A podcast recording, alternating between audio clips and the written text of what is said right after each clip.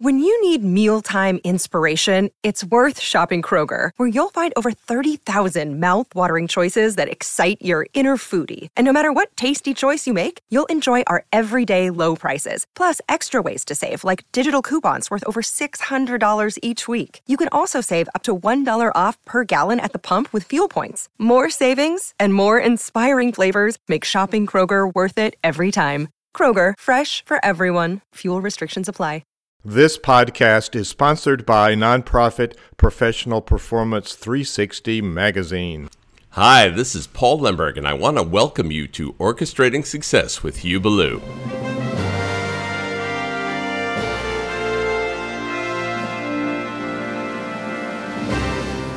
This podcast is all about ways to redefine leadership as a pathway to increasing your business or nonprofit income. Now, here's Hugh with today's session. Greetings. This is Hugh Ballou, podcast number 99. This one is on the series of reverse polarities. Today, we're going to talk about the difference between controlling and collaborating. Number 99. Love to have you comment on my ideas, my thoughts, my theories, my leadership strategies. Go to hughballoupodcast.com, hughballoupodcast.com, and make a comment. It's a two-way conversation. So let's go on with this this this controlling that we think we must do as leaders. We must control everything rather than open up a collaboration.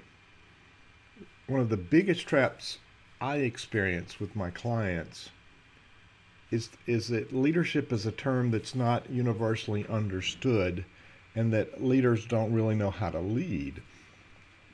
We have been taught that leaders must have all the answers and know what to do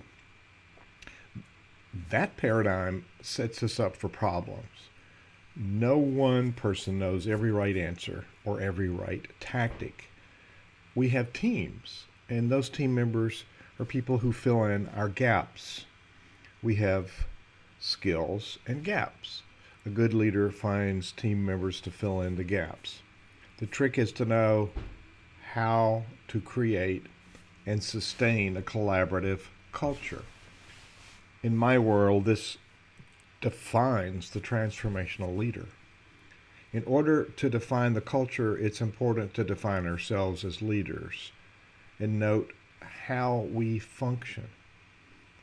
There are two lists below for comparing controlling leaders and collaborative leaders. The controlling leader uses power of position. The controlling leader keeps control of information. The controlling leader is top down for decision making. The controlling leader is always right. The controlling leader dictates. The controlling leader solves problems at the executive level and informs others. The controlling leader creates silos of independent work. The controlling leader depends on a rules based culture for limiting activities. The controlling leader attacks and blames people. The controlling leader uses the annual evaluation to criticize. Let's turn that around. The collaborating leader. Here's the list. The collaborating collaborating leader uses power of influence. The collaborating leader shares information openly with the team. The collaborating leader co-creates decisions with others. The collaborating leader ensures that others are right. The collaborating leader listens to input. The collaborating leader uses collective wisdom of the team in problem solving, creates a process for problem solving with the team. The collaborating leader allows and promotes independent and interdependent work the collaborating leader promotes a principles based culture for expanding effective cooperation. The collaborating leader addresses the facts and issues directly. The collaborating leader creates ongoing evaluations with opportunities for coaching and mentoring. The principles and behavior of the leader define the culture and set the standard for the team. Here are some positive step, steps in creating a collaborative culture. Number one, claim your leadership style. If you claim transformational leadership, click on the link so you can see the definition of it and look at previous podcasts. I think number one gives you the stage. If you claim transformational leadership as your style of leadership, then your work is to create and empower leaders on teams and to create a culture of high performance. This means learning how the behavior of the leader impacts the behavior of the culture. Number two, create collaborative leadership systems.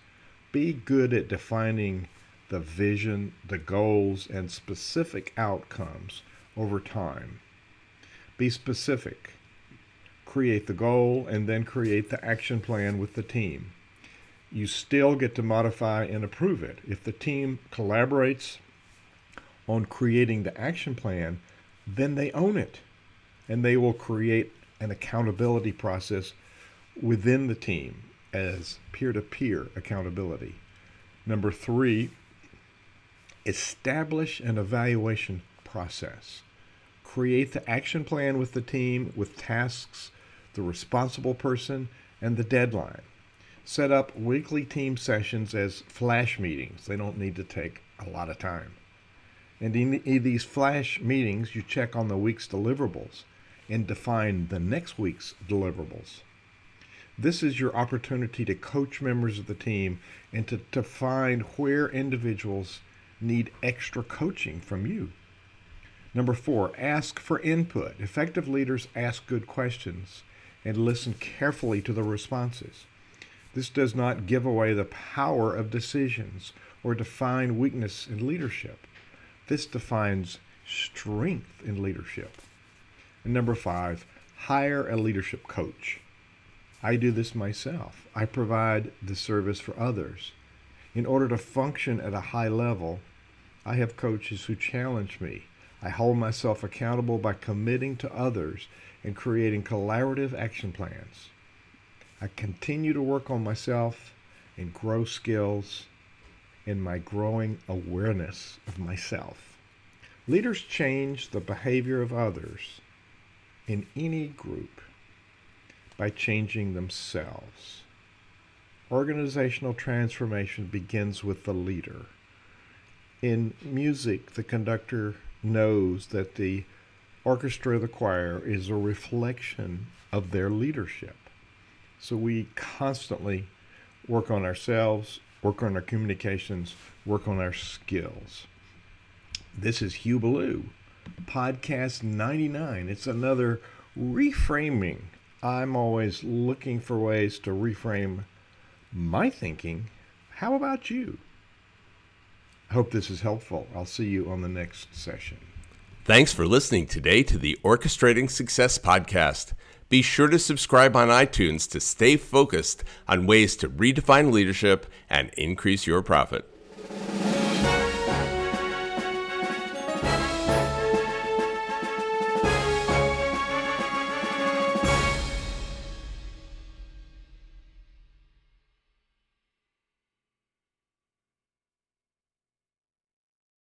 This podcast is a part of the C Suite Radio Network. For more top business podcasts, visit c-suiteradio.com.